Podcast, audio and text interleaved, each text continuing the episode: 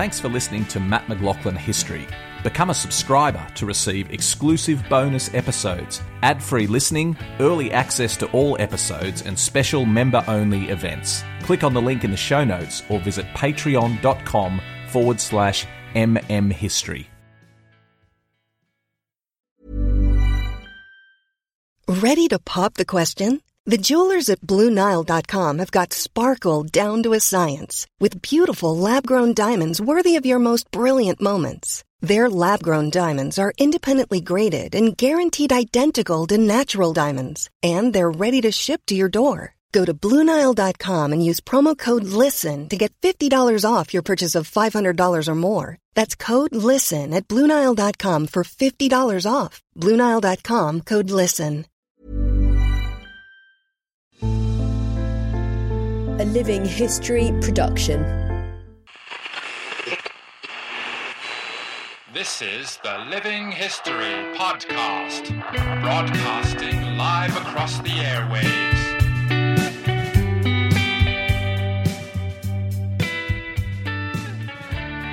Hello, everyone. Welcome to Living History, and today we are talking Australian films, but not the latest blockbusters. We are going back in time to one of the original Australian films, The Sentimental Bloke. It was first released in 1919, and 100 years later, it's had a whole new lease of life thanks to the National Film and Sound Archives. That's where I am at the moment. I'm in the National Film and Sound Archives in Sydney, and joining me to talk about The Sentimental Bloke is Elena Guest. Thank you for joining us on the show. Really happy to be here, Matt. Thank you.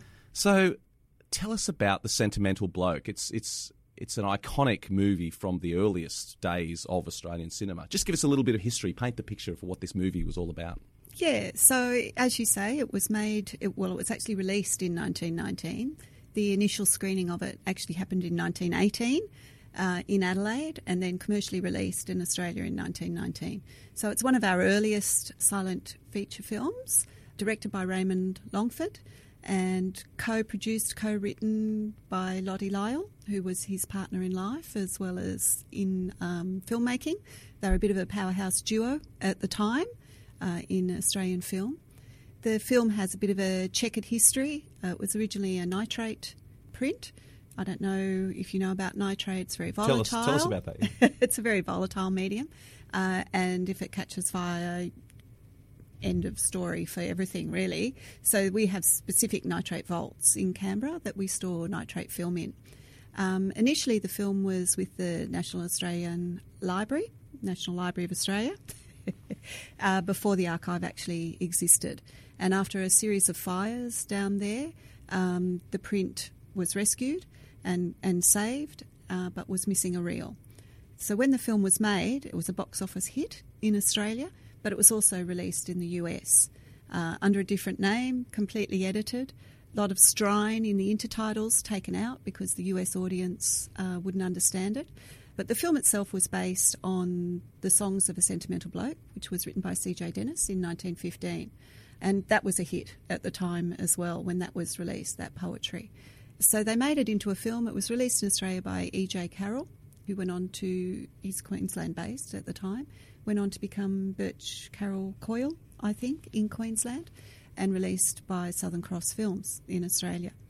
Uh, Raymond Longford and Lottie Lyall, as I said, wrote and produced it. It was shot in and around Sydney. It was initially in the script for Melbourne, but they decided to shoot it in Sydney. So there's a lot of historic and vintage footage of, say, Central Station before the clock tower was built, and the trams where they they are now.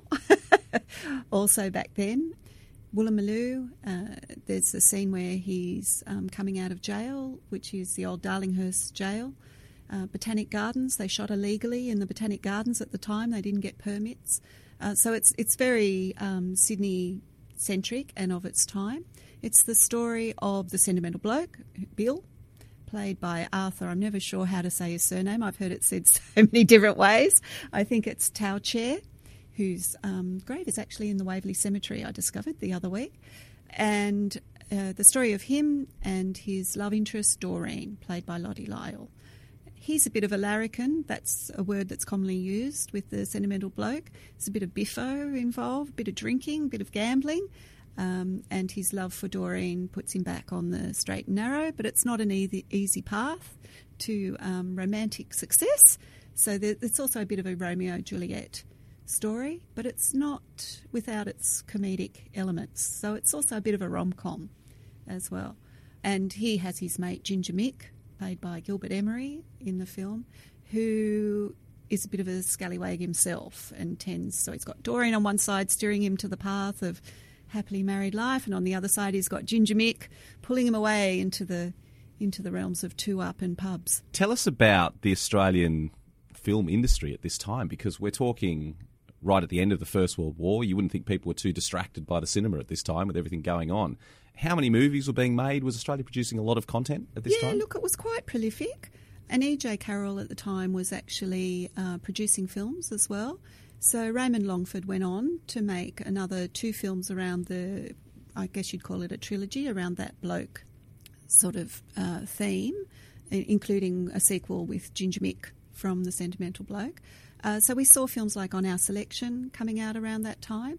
Uh, there was a, uh, there was a different sort of uh, sense about uh, women, I think, in film at that time. So Lottie Lyall wasn't actually credited for a lot of the work that she did in those films, but we also saw um, films like The Squatter's Daughter come out. So it was quite a prolific prolific time for films. But the interesting thing about The Bloke is that it's the only surviving full length feature from that from that time.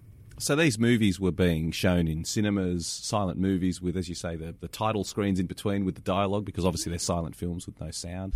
Was this the sort of thing with live music Yeah, playing alongside right. as well? Yeah, that's right. It must have been quite an experience for people to, particularly in wartime, for people to take a break from the horrors of what they were reading in the newspaper to go out and, and, and have a night out with the family at the pictures. I think. I think that's right, and I think uh, history you you would know as well that um, in times of war, entertainment is a really valuable part of the economy, and people do tend to want to have some relief if they've got the money to spend to go to the movies or go and see a show or whatever.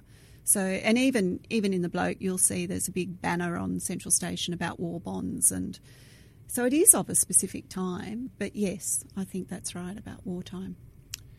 So the, the movie was a commercial hit in Australia, Yep. but it had less success with the, the attempt to transition it to the American market, didn't Yeah, it? Tell us it a little was- bit more about that. It was it was it worked well in the UK, is my understanding, and the reviews were supportive, and people thought it was a fine piece of cinema. Um, in the US, it was a different story. They shortened it. They thought it was too long. They moved scenes around in it because they thought our narrative style wasn't working for their audience. Uh, they gave it a different title, and they changed all the intertitles into American English rather than the Strine. Was it actually ever released in America? How did yes, it do it was. It didn't do market? any. Was no good. So it, was, it wasn't was not a success No, in America. not a success. So mainly just Australia and the UK. Okay, where did Australia sit in the hierarchy of movie making at this time? Because Hollywood was already well established, and was it considered that Australia was making good quality pictures that were making a contribution to the film world? Yeah, look, I'm not really sure about uh, how many Australian films were released overseas, in the US in particular. I know a lot of our films went back to the UK, obviously, because of our ties to the UK.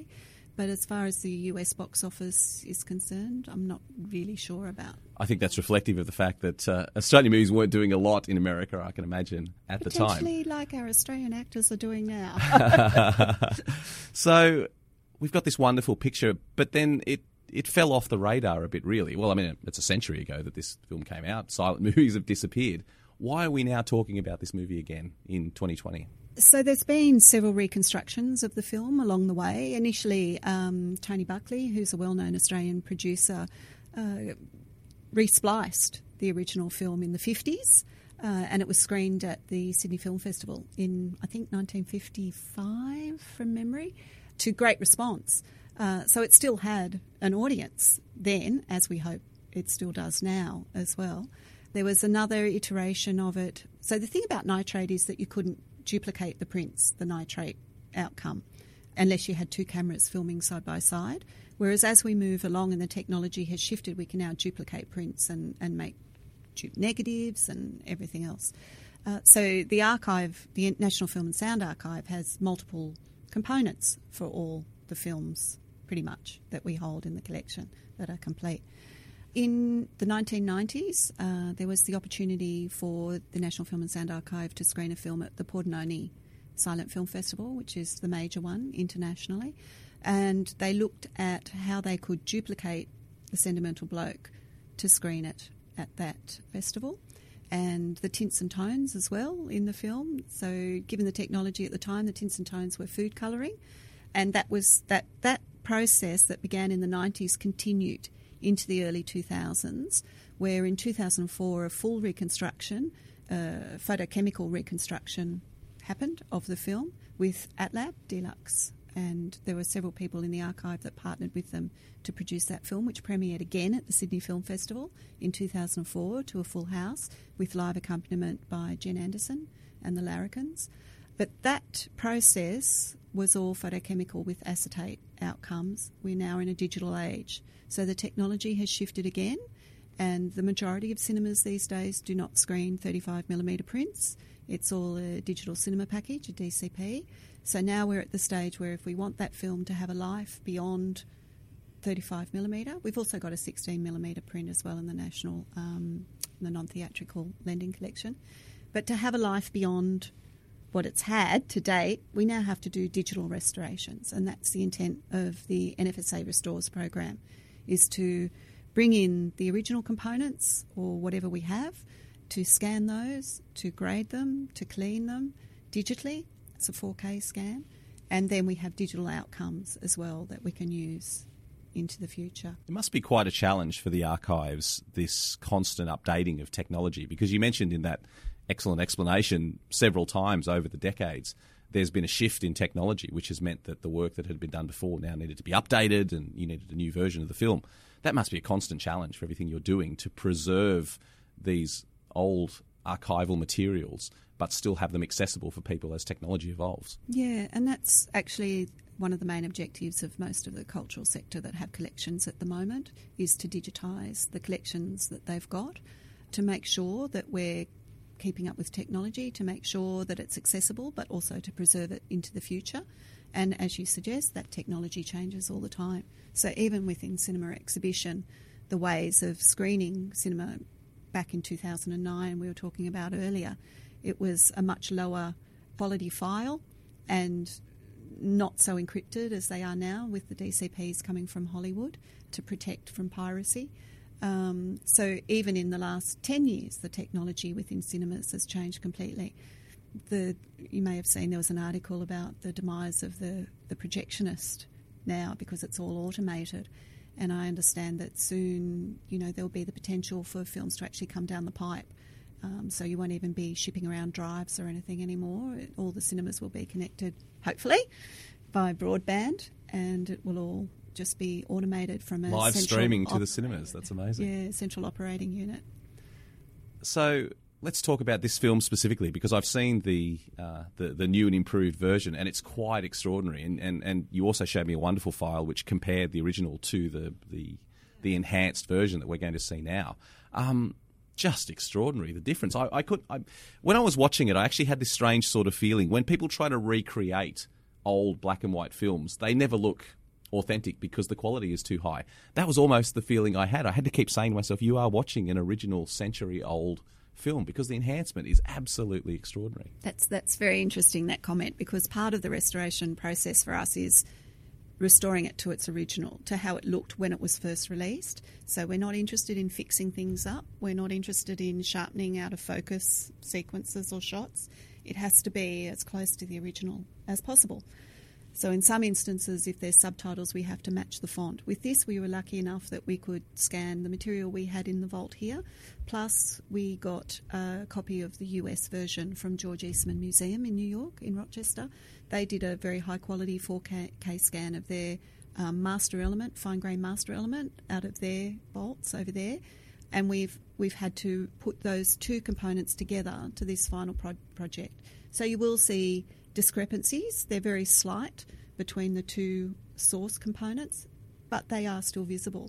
But we're very conscious that we don't push it too far. I have seen some 4K restorations from international sources that, as you say, they, they look they're quite hard and, and do look a bit videoy, and, and we try not to push it that far.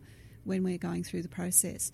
But also with very old content like this, uh, our print that we scanned, not great quality compared to the US, you can only push it so far and then you start to lose detail. You know, the blacks start to look a bit funny. It starts to not look at all like what the original should look like.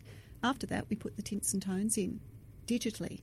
Uh, so we have to match those colours, and with the new technology on the software that the post production house we work with Vandal on this this project use, you can match it in one place in the film, and then it will go through and identify the other places and put that same. So you're not constantly having to find that colour; it does it throughout the film for you.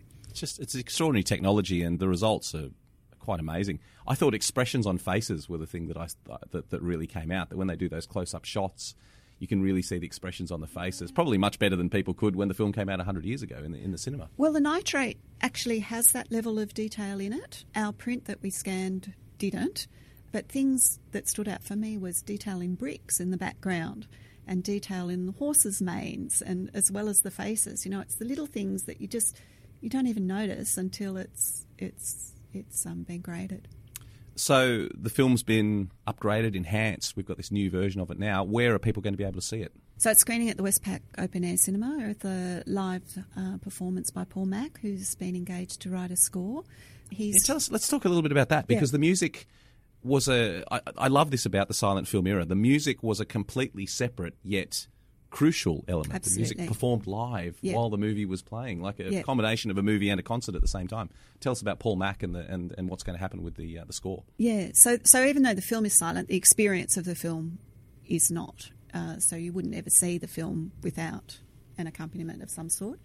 Uh, so for this iteration of the film, we we wanted to find uh, somebody that was not traditionally associated with silent film, somebody that might bring a new perspective to the film, somebody that was contemporary, but who also had an understanding and a connection with the sort of uh, experience that we were trying to create. Uh, Westpac Open Air, when we pitched the film to them, they, they thought fantastic, we'd love to be part of that. It's not what they usually do. And when we suggested that Paul Mac might be somebody that would be interested in doing the music, you know, they were they were particularly interested in in, in having that. Uh, Paul is an electronica composer, musician, performer, artist. And with this film, when he saw it, he had a bit of a different response to it. And he tells the story about he's got an upright piano in his kitchen, as you do. That one morning he was in the kitchen and he was thinking about the film and he heard a theme for Bill, the bloke in the film, and he worked, built it from there.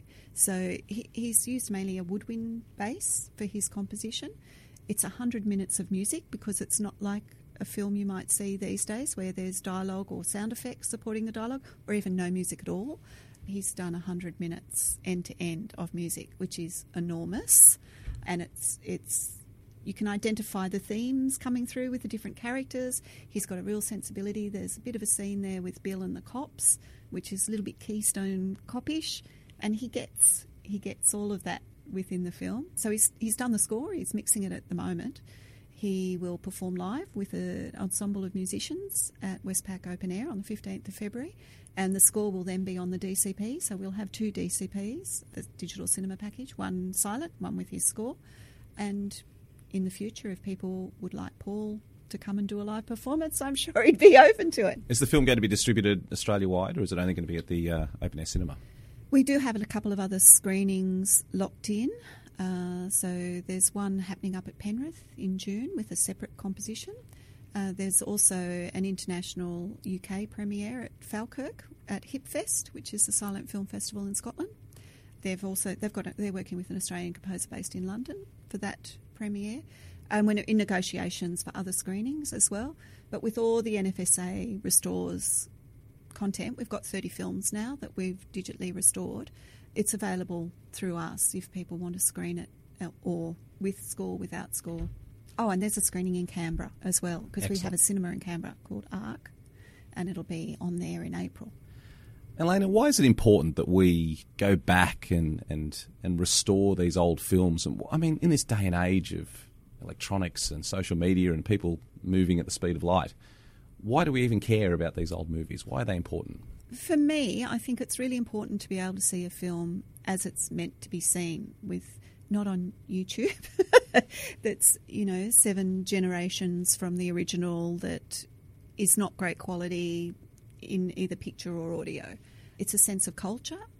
I, I have a daughter, and it's important for her, I think, to see that we have a history, an audiovisual history. And I think it influences people's perspective of who they are and how we are in the contemporary world, as well as how we were back then. But without something like the National Film and Sound Archive, you know, we have vaults down in Canberra, humidity controlled, temperature controlled.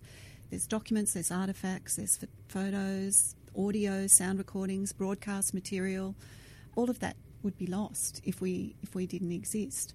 And I, we we have to maintain that sense of history and heritage and Australian culture where we've come from. And what's it like for you personally to be working in an environment where you're constantly exposed to these treasures from the past?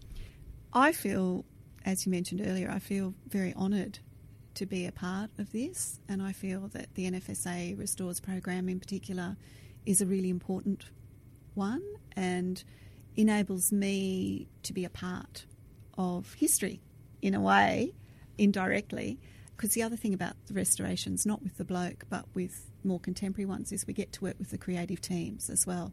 So, you know, we can work with Bruce Beresford and Sue Milliken in Dion Beebe and, you know, Bridget Ikin and, you know, all these filmmakers who have a very strong um, filmmaking uh, history with in Australia to bring back their original vision for a film, and that is amazing. And then to show it to an audience, we did a documentary called "Rocking the Foundations," which is about the union movement. Pat Fiske made that, and seeing that with a very young audience was incredible.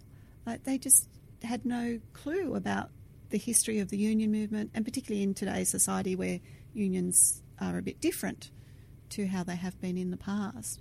There was a standing ovation at the end of the screening because they just, it clicked. They kind of got it. And without, I'm not saying without the restoration program, but without the NFSA, some of those connections just couldn't be made. Well, it's really wonderful work you're doing, not just on the Sentimental Bloke, but on all the uh, all the material you have here in the archives. It's really wonderful that it's being brought again to a, to an audience and new audiences are able to accept it. And I'd say to everyone who's listening, um, go and see The Sentimental Bloke. If you have the opportunity at the open air cinema or one of the other screenings, go and check it out because, as I said, I've seen it and it's it's it's a window to the past. It's really a really wonderful thing. So, Elena, thank you so much for joining us to talk about The Sentimental Bloke. You're welcome. Thank you.